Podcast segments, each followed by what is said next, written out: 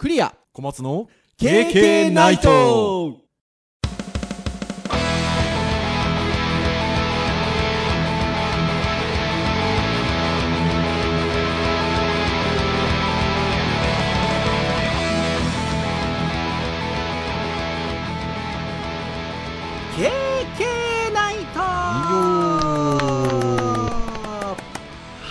ということで第346回の配信でございます。お届けをいたしますのはクリアとはい小松です。どうぞよろしくお願いいたします。はいよろしくお願いします。はいということで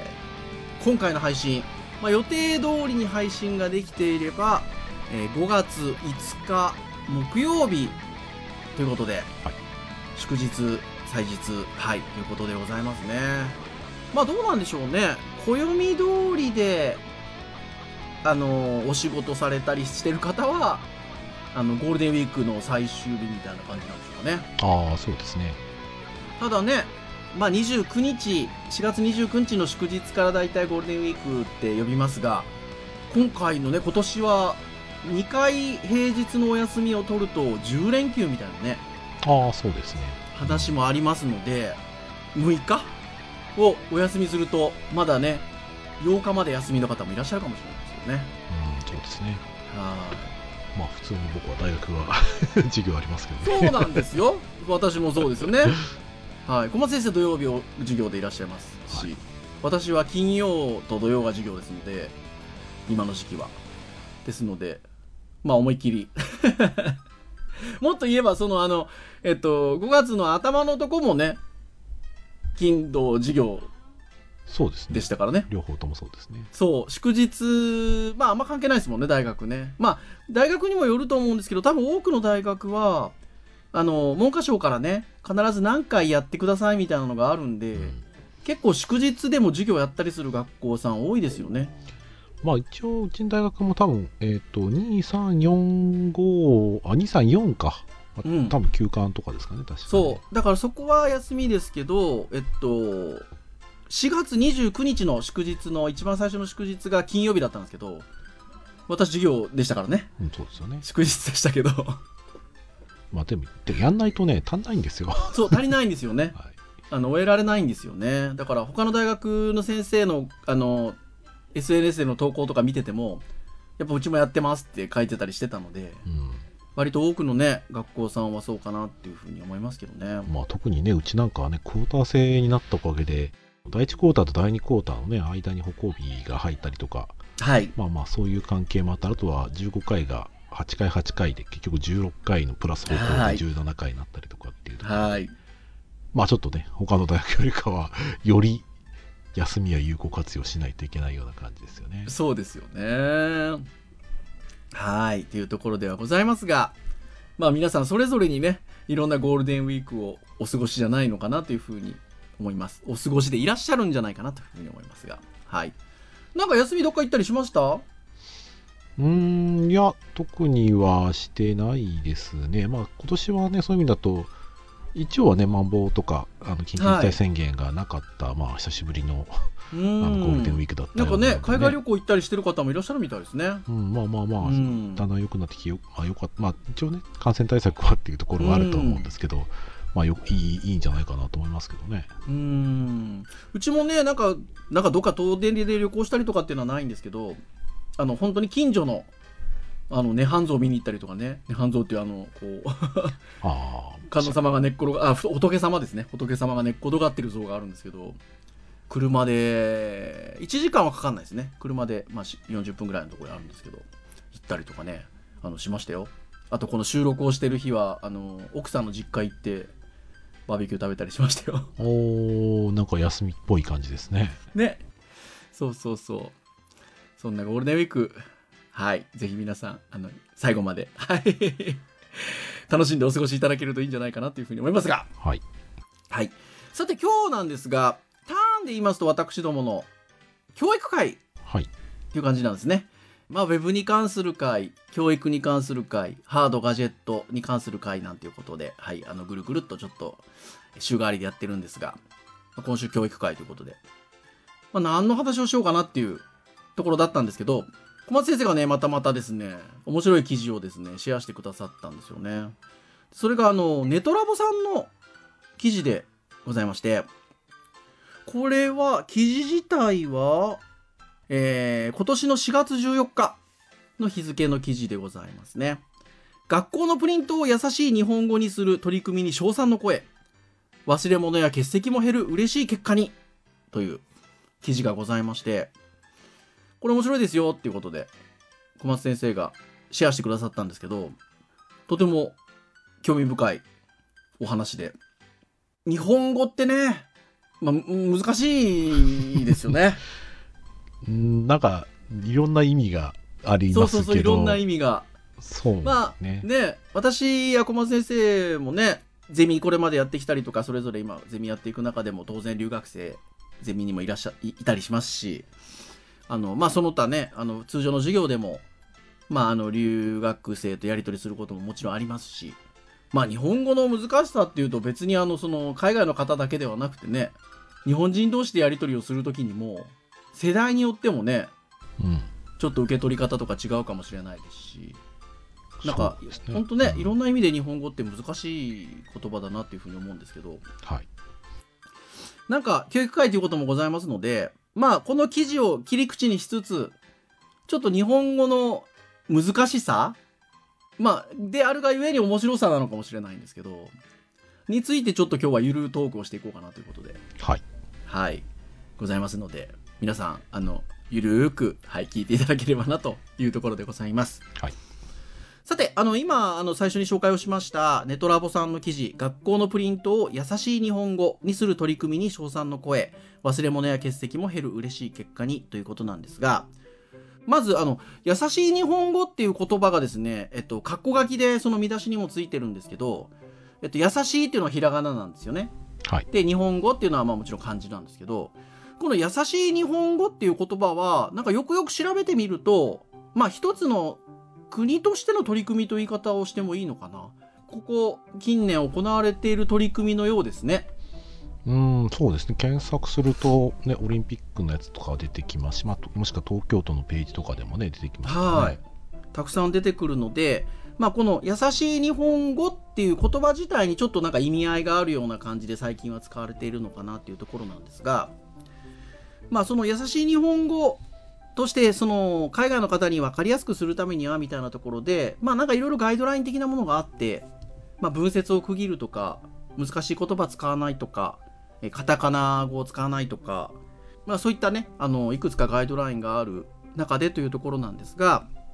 えっと、このネットラブさんの記事で言うと、えっと、大阪市の港区長さん山口さんとおっしゃる方のツイッターの投稿を記事にされてるんですよね。そうですね、ツイッターの、はい、まあ、まとめっぽい感じだからですね。はい、で、まあ、この山口さんとおっしゃる、まあ、港、えー、大阪市の港区の区長さんは、なんか校長先生だったんですかね。ああ、まあそうですね、記事の文頭を見るとそんな感じですね。そうですよね。まあ、校長時代、外国から来た保護者が多いのもあって、学校文章を優しい日本語にしましたと。結果、忙しい日本人の保護者に喜ばれたと。まあもちろんね、あの、その外国から来た保護者にも喜ばれたとは思うんですけど、結果、忙しい日本人の保護者にも喜ばれたし、えー、保護者がプリントを見てくれない児童、これは切ない話ですが実際ありましたと。が、自分で読めると。児童自身が自分で読めるので、優しい日本語にすると。なので、土曜授業の欠席や忘れ物が減りました。おすすめですというツイートを紹介してるんですよね。まあ、そうか。逆に言うと、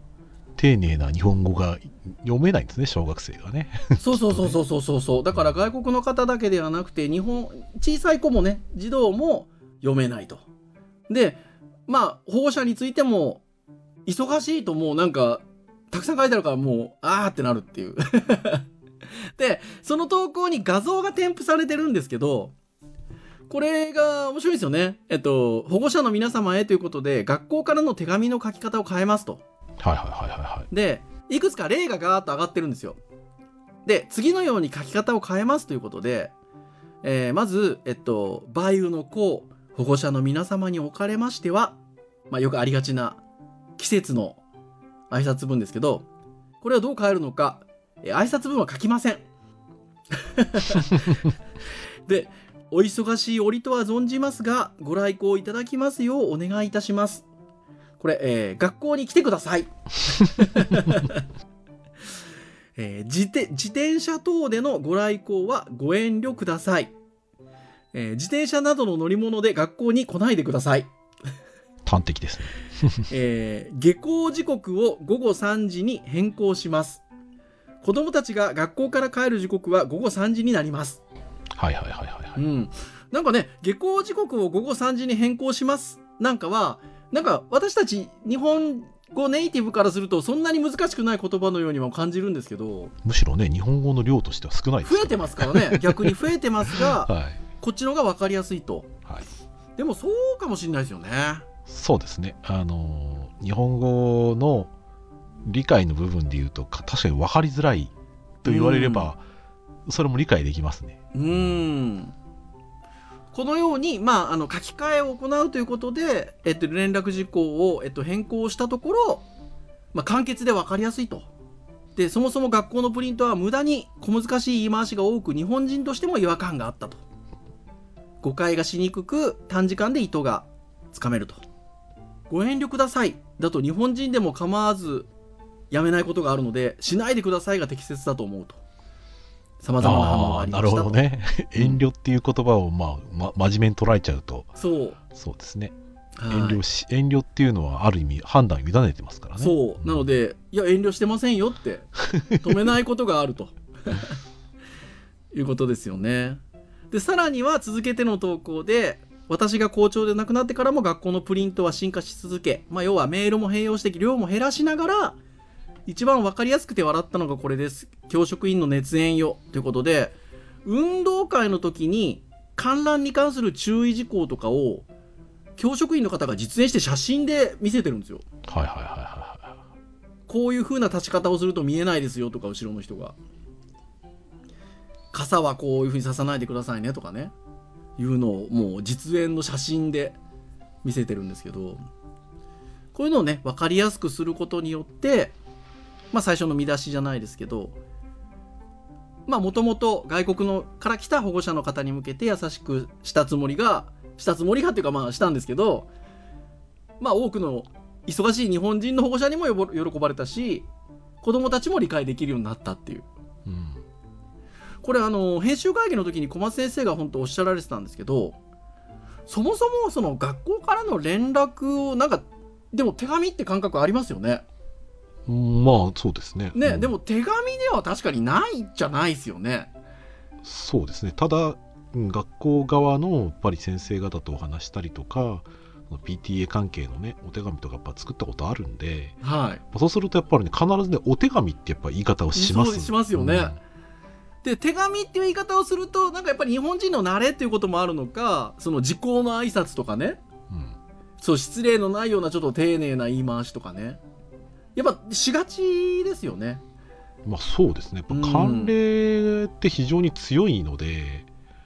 慣例から逸脱することで不快に思う人がいるかもしれないっていうのが働いてしまうと、失礼に当たらないようにお手紙の手をうん。やっぱりしっかりと取るっていうことはしますだからそういうなんか手紙を書いたらそのチェックをやっぱりしたりしますからね。でそのチェックの中でやっぱりそこの部分とかで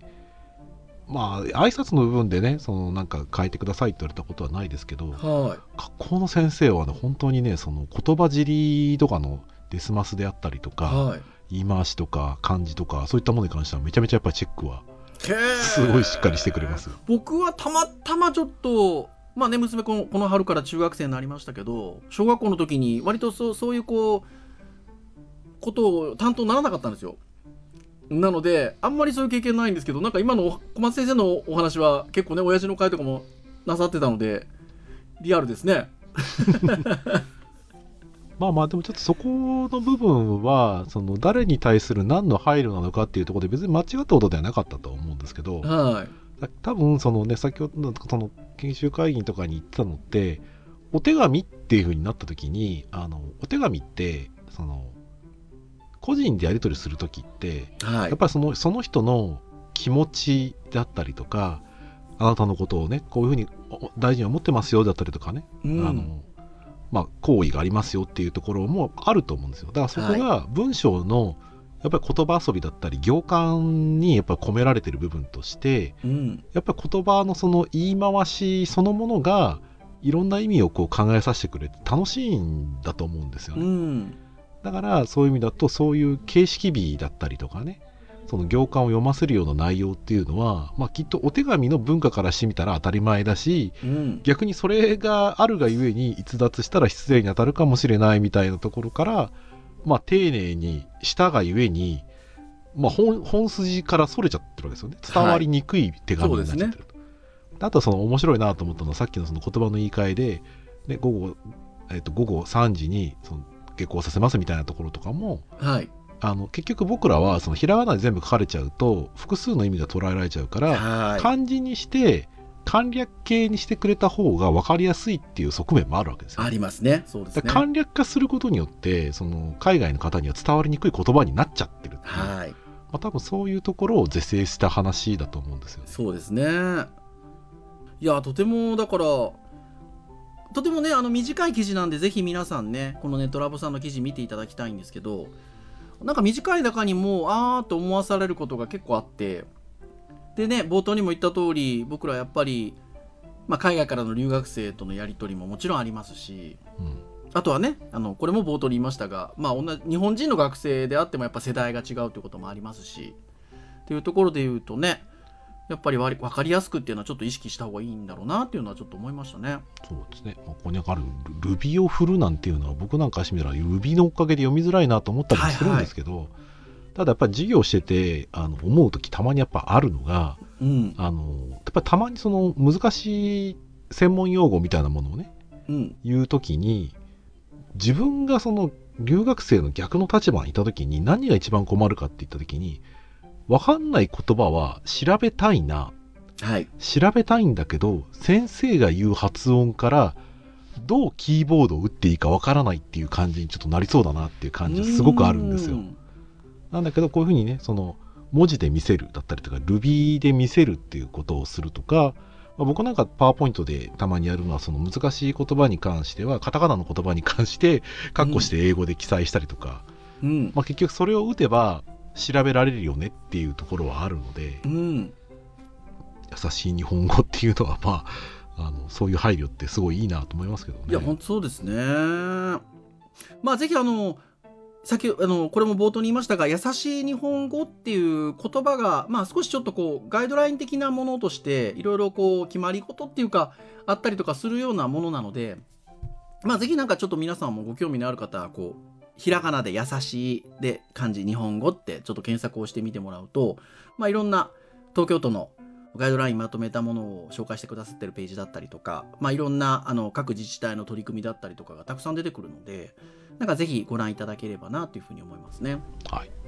そして、まあ、こう見ていくと日本語って難しいわけなんですけどもう一つですね面白い記事がございましてこれは民フブログさんミンクさんという独学で中国語を学習されてる方？のなんかブログ。個人の方のブログみたいなんですけどこの方のブログ記事で海外の日本語学校では超難問。バズった難しい文章に衝撃。日本語嫌いになっても仕方ない？っていうブログ記事がございましてこれがまた面白い。日本語はこうこういうのが難しいのよってことをすごい分かりやすくこれは分かりやすいですね。このブログ記事が伝えてくださっていてこれがなかなか面白いですね。はい、はい。で、えーその記事ぜひ皆さんもまたあの海外の日本語学校では超難問バズった難しい文章に衝撃。日本語嫌いになっても仕方ないっていうちょっと見出しちょっと検索していただくとこの記事出てくると思うのであのぜひご覧いただければなっていうふうに思うんですがもうこう記事を読んでいく最初にこうある言葉が並んでるとこからスタートするんですけど皆さんいいですか？ちゃんと聞いておいてくださいね。3月1日は日曜日で祝日。晴れの日でした。っていう文章が書いてあるんですよ。至って普通ですけどね。ね、3月1日は日曜日で祝日、晴れの日でした。っていうことなんですが、まず、これがめちゃくちゃ難しいと。はい、で、これ、あの、今、ポッドキャストで聞いていただいてるので、実は難しさに気づきにくいかもしれないんですけど、これ、文字で見るとめちゃくちゃ難しいんですよね。めちゃめちゃ難しいですね、この地方。ねえなぜかというと、3月1日の、まず、に、に日が、日のね、日付の日ですね。何日っていう日に、3月1日ですよ。は、日曜日で、同じ文字が2つ書かれてるわけですよ。でも読み方違うんですよね。そう、日曜日なんですよね。で、祝日。これまた読み方違うんですよ。で、えー晴れの日でしたっていう。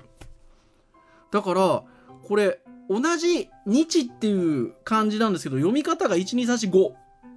5種類の読み方するのが1個の文章の中に入ってるんですよね。これは難しいですね。そうですね。うーん。多分ね。うん、まあまあ普通に読んだら3月1日は日曜日で祝日晴れの日でしたみたいな感じでだったら納得いくと思うんですよね、きっとね、うんだけど全部読み方が変化しちゃうからこれは1個のね文字でそれ全部わかんの？みたいなすごいですよね。で、下に、日本人はこれをスラスラ読めるのって。で、日本人からしたら簡単な漢字しか使ってないけどっていう話になるっていう。これは本当に難しいなって思いましたね。なんでしょうね、多分日常の中で、その変化系みたいなものを、まあ、日々覚えちゃってるから、それの集合体でしかないのでう、ん。別にそんなね、難しい、あさらにこの下の方では、日本ではっていう言葉がさらに入ってますね。そうなんですよ。日本まだにというね。にも違うんですよね。日本ではっていう。もしくは、まあ、日本と読んでもそうですね、ね日本です、違う読み方違いますよそれでもね。2ですからね。これもう6文字、だから 6, 6個読み方入ってることになってますから。3月1日は日曜日で祝日、日本では晴れの日でした。うん、ろろうん、6つ読み方入ってきてますよ。超難問ですよ、確かはーい。っていうところですよ。で、音読み、訓読みがまずあると。そうですね。ここがまず難しいというところで、もう一個ね、これはちょっとね、さっきの文章に比べると、ちょっと現実的ではないんですが、これちょっと読んでみますよ、僕。これは伝わるかな。生け花を生きがいにしたハエ抜きの生娘。鈴な、えー鈴絹のをなりわいに生計を立てた。生い立ちは生半可ではなかった。あいにく、宗前かな。そう。まあ、生前か壮前ですがね。宗前は生まれてこの方、生涯通して生粋の産だった。これね、多分ポッドキャストで喋ってるんであれなんですけど、今喋った文章の中に、あの、生きるっていう字ですね。生きるっていう字が、1、2、3、4、5、6、7、8、9、10、11、12、13、14、15個入ってるんですけど、全部読み方違うんですよ。これはね、まあ、もちろん今言った文章は、あの、ひとまとまりの文章としては自然ではないにしても、これだけ生きるっていう文字を15種類読ませるっていうのが日本語なんですよね。まあまあ、これ、これ、まあ、その読み方が15個あった文章を考えたって言葉遊びでしかないんですけど、そう。凶悪ですね、これはね。これは凶悪ですよ。これね、だからね、ほんとそうなんですよね。だから、あのー留学生なんかとやり取りをするときに、生年月日を聞くような場面があったりするんですよ。はいはいはい、で、はい。生年月日はって聞くと分かんないんですよ。あ誕生日はって聞く。くと分かるんですけど、はいはいはい。生年月日はって聞くと分かんないんですよね。だから、なかなかにやっぱね、そうか、なるほどね。確かに、でもこの読み方は現実的ではないけど、日本の地名で言ったら結構、これそうなんですよ。読み方出てきますね。でその後にまたこの記事で来てるのがこの「生きる」っていう字は実は地名に結構使われてると。でさっき15種類あったような読み方がやっぱ地名の中でも使われてるんですよね。はいはいはそうするとやっぱりその話し言葉だけではなくてまあ今どこに今自分が住んでるんだみたいな話になった時にこの漢字が使われていると。すごいですよね。い。だってここに地名を今ね、軽く15個、5、6個出てますけど、これ多分、あの、僕は8割、9割読めるけど、1個ぐらい間違えそうな感じありいやますからね。本当そうですね。さっきの15個の中にない読み方がありますよ。東京都のあの、服に、不幸、福の服に生きるって詩って書いて、ふっさしですよ。ああ、はいはいはい。これさっきの15個の中にこの生きるのす読み方さってないですよね。そうですね。まあ確かにな。羽で生きるで羽生だもんな。だってあのほら、蒲生郡って、これもさっきの15にはないですからね、もう、もうって呼んでますからね。か、かま、かまに生きるです、釜に生きるですね。ガモですね。蒲生ですね。霧に読生きるでめますね、でも僕らね。読めるは読めますけど。なんででしょうかね。まあまあ何回かやっぱり、あ、こういうふうに読むんだっていう。読むからってことですかね。うん群馬県の桐生市。桐生市なんか別にそんなに複雑な感じしないですけど、さっきの15には龍なんて読ませないですよ、これ。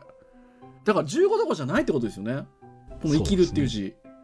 すごいなぁ。そうだ多分日本語で生きていく上で最低限の中でこれらの地名ははっきり言って別になくても生きていけますけど、はい。多分生きていく中で多分ね旅行に行ったりとかねあの、まあ、いろんなところを見ていく中で、まあ、多分大体は本で知ってるケースが多いとは思うんですけど、うん。まあ、出会ってるんですよね多分ねそうですね。でそれぞれそういうふうに読むんだなっていうのを知ってるので、うん。15種類あっても別に、うん、そうだよねしか思わないんですよねそうですね。ただこれが多分僕らの逆の感覚で言えば多分その一つの単語で複数の意味が海外の言葉であったらそれは泣きますよ、まあ、そりゃそうですよね。いや、そうだと思いますよ。しかもでも僕らの場合はね海外の言葉の場合だったらやっぱりアルファベットだったら26種類でそれの組み合わせだから、うん。まあ、同じ単語っていう意味で言ってもいいけどこれ漢字一文字ですもんねはい。それゆえ確かにこう気持ち的には折れやすいなっていや、いう感折れじはしますねやすいと思います。だから、あの、まあ、多分この生きるっていう字がこの記事で扱ってるもので言えば一番読み方が多いと思うんですけど、その後も例としては、あの、月っていう字ですね。はいはいはいが、まあ、月見。月って読むし、三か月って月って読むし、三月で月って読むし、ガチリンカンってこの字見たことないですけど、そうですね まあ、密教で行う瞑想方法の一つっていうことなんですが、まあ、ガチって呼んだりすると。あとはこれ、あの、編集会議でこの記事見てて、小松先生と、これは確かにありますよねっていうのは、あの、音楽の楽、楽しいっていう字ですよね。が、楽しいって読むし、音楽って読むし、楽曲って読むし、語、楽って読むし、もっと言うと、神楽って、神楽坂とかのね、あとはコマとかね、うん使えますもんね。で、意外とこの楽しいの字はどれも使うじゃないですか。使いますねねえ。だからこれは確かに難しいなっていう。僕らよくこんな難しいの使ってますね。まあ、海外でももちろんそういうね言葉はあるんでしょうけどねここまで極端じゃないんでしょううねきっとね。だから僕はもうはっきりと言いますけど、英語が苦手なんですけど、こんなに難しい日本語使ってて英語が苦手ってよく言うなって、ちょっと今思いますけどね。そうかでも中国語は漢字使うけど基本的に一つの漢字一つの読み方なんですねねえ。そっかそう言われると確かに違うんだないや、ほんとそうですよ。で、ここにプラスしてですよ。まあ割と僕たちあの、授業とかで留学生からも聞くんですけど、もう漢字1個で今みたいにいろんな読み方とかあったりするのに、そもそも日本語って、まず漢字がありますと。えーひらがながありますと。カタカナがありますと。で、ここにさらに隠しキャラっていう言い方を外国の方してましたけど、ここに載ってるあの YouTube の動画では、えーアルファベットが入ってくるわけですよ。はい、はいまあ、いわゆる英語のアルファベットが。ローマ字ってですねローマ字が入ってくるわけですよ、あと。もう、なんだと。これだけの言葉を使う 言葉の今度、種類が今度は増えるわけですよ。これは、難しいですね。まあ組み合わせだけでもちょっと気持ち悪い話になりますからねね。僕らはやっぱ慣れちゃってるせいなのかそのひらがなと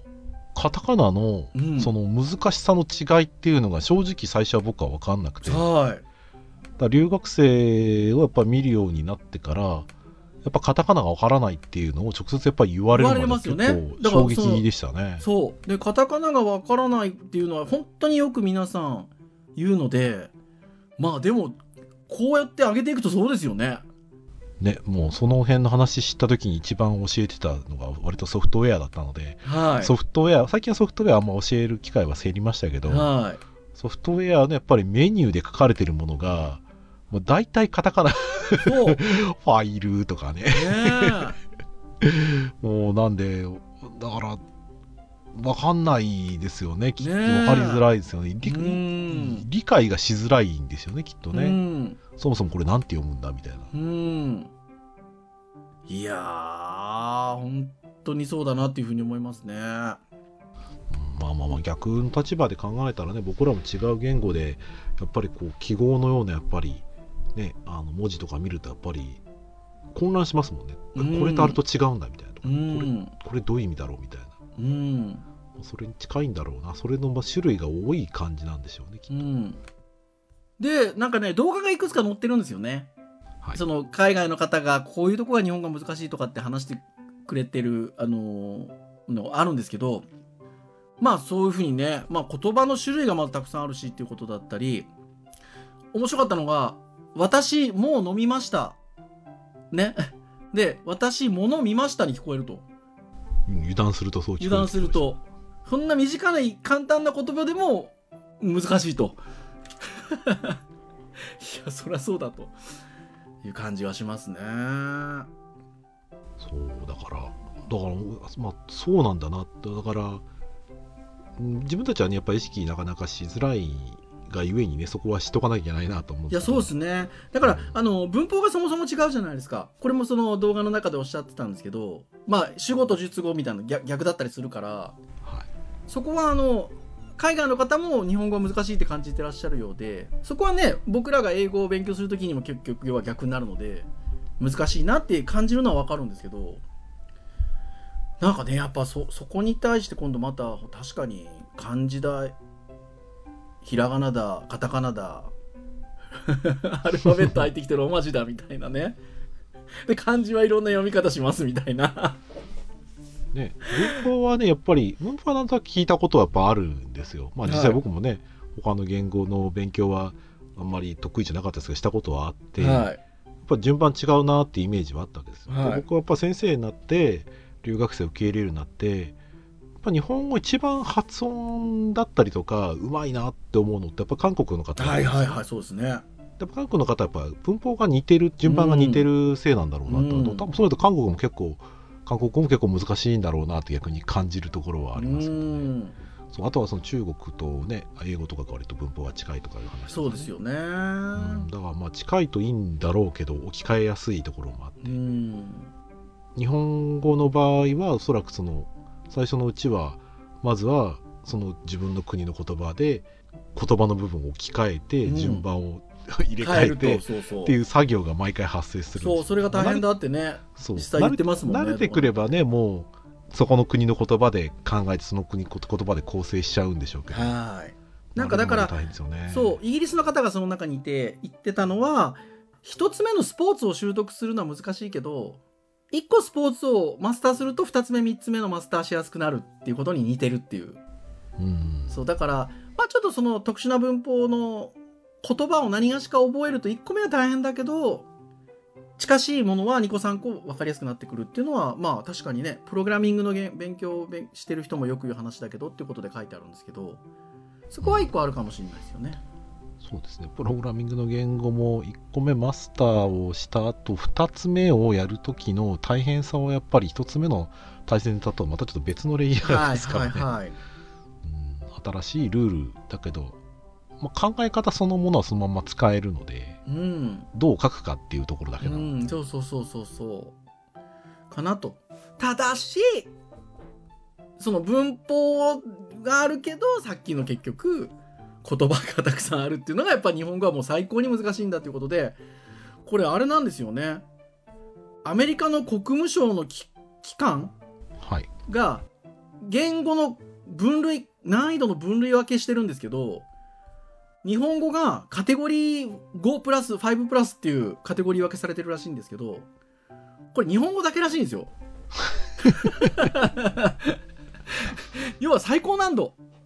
でこれあのどういうふうにしてそのカテゴリー分けをしてるかっていうとそのアメリカの国務省の外務省局員が外国語を習得するのに費やした時間をもとにカテゴリー分けをしてるってことで日本語のみがカテゴリー5プラスってことはまあ日本語が多分一番時間かかるってことですよね。まあまあそういうことそういうことですよねまあ、やっぱ難しいと。で、やっぱそこ難しいのは、漢字、ひらがな、カタカナ3種類の文字を駆使すると。さらに、隠れキャラとしてアルファベットを表記するというところで、まあ難しいというところですよね。まあつい最近の話で言うとねうちの大学の卒業式でねあの吉村社長がああ、はいはいはい。毎回ね祝辞でデジタルハリウッドは株式会社立大学なので、あの学長とは別にね設置会社の社長があの卒業式も入学式も式もあの祝辞だったり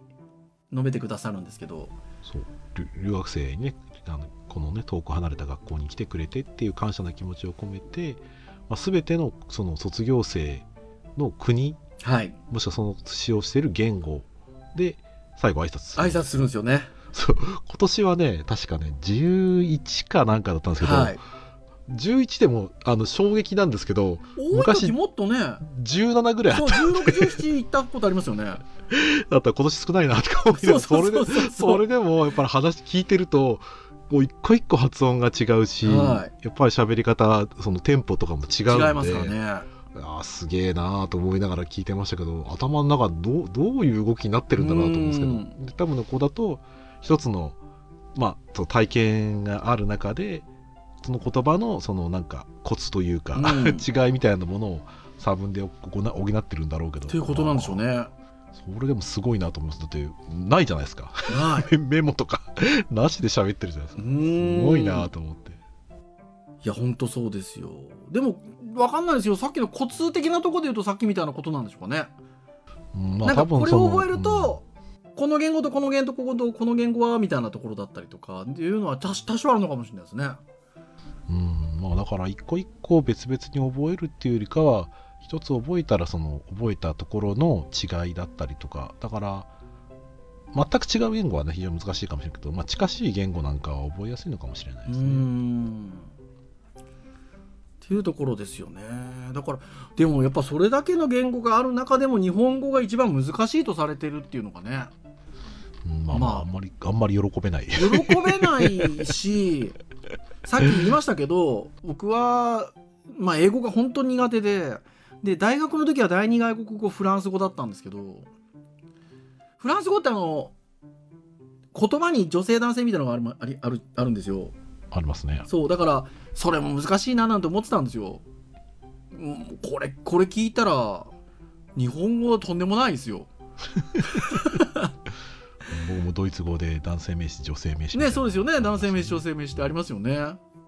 でもそんなところじゃないですよね。最後にまとめてあるのが日本語の難しい点。一つ目は漢字カタカナひらがなを学ぶと、まあ、これにアルファベットも入ってくると。で二つ目一つの漢字で複数の読み方があると。で三つ目英語と語順が全く異なる言語であると。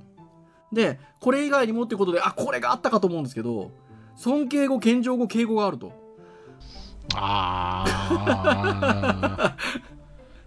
まあだから多分、そうですよね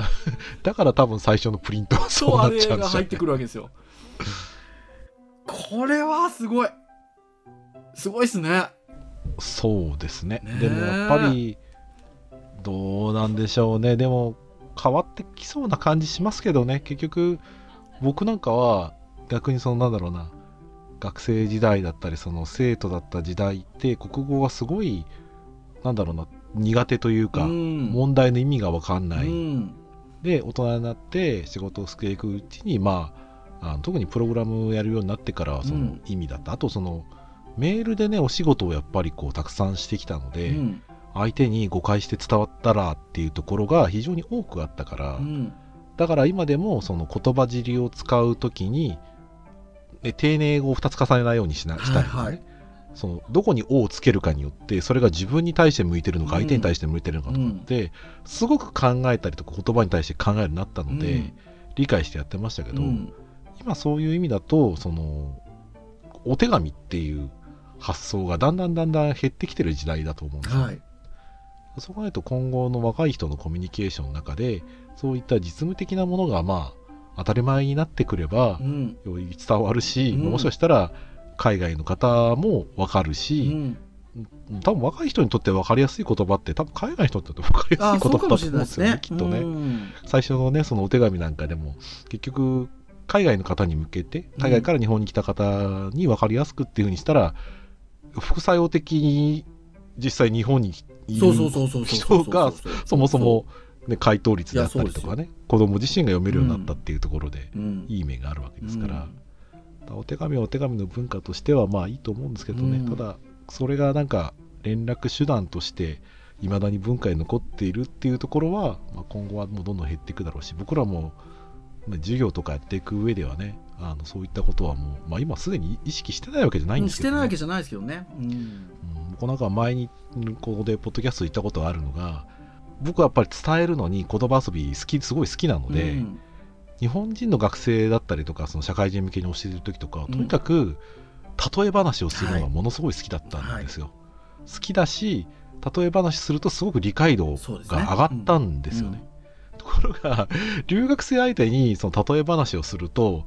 その逆に通常通常の説明と例え話と両方とも理解させる、はい。その疲れさせるようなことになっちゃうわけですよ、だから例えばっていうのはあってもいいんだろうけどただそれが度が過ぎちゃうと、うん。日本人にとっては分かりやすいけど留学生にとっては分かりづらい、うん。うん。だ結局その全体的なところで言ったら端的に 短く あとは資料に頼るみたい。な感じになるようになりましたけどね、うん。だからまあまあ複数の文化コミュニケーションみたいなものが同時に発生する現代においてはねやっぱそういったところもねやっぱりある意味僕らも自分の言葉を理解しなきゃいけないし、はい。まあ、相手のね文化も理解しなきゃいけないっていうところがまああるなといや思った次第ですよ。ですよね。いやー勉強になりました今日。うん。まあ、知ってはいてやってはいてみたいなところはあってもねこういうの見るとなおさら思いますね。うーんなんかね海外の方の反応とか見ると結構なんかそのだからゆえに日本語が分かるのが楽しいとか面白いとかっておっしゃってる方もいるのでなんかねそういうのはとても嬉しいなっていうふうに思いますしなんかその日本語のその言葉の種類がいくつかあるっていうのが発音を元にしたものと見た目を元にしたものがあって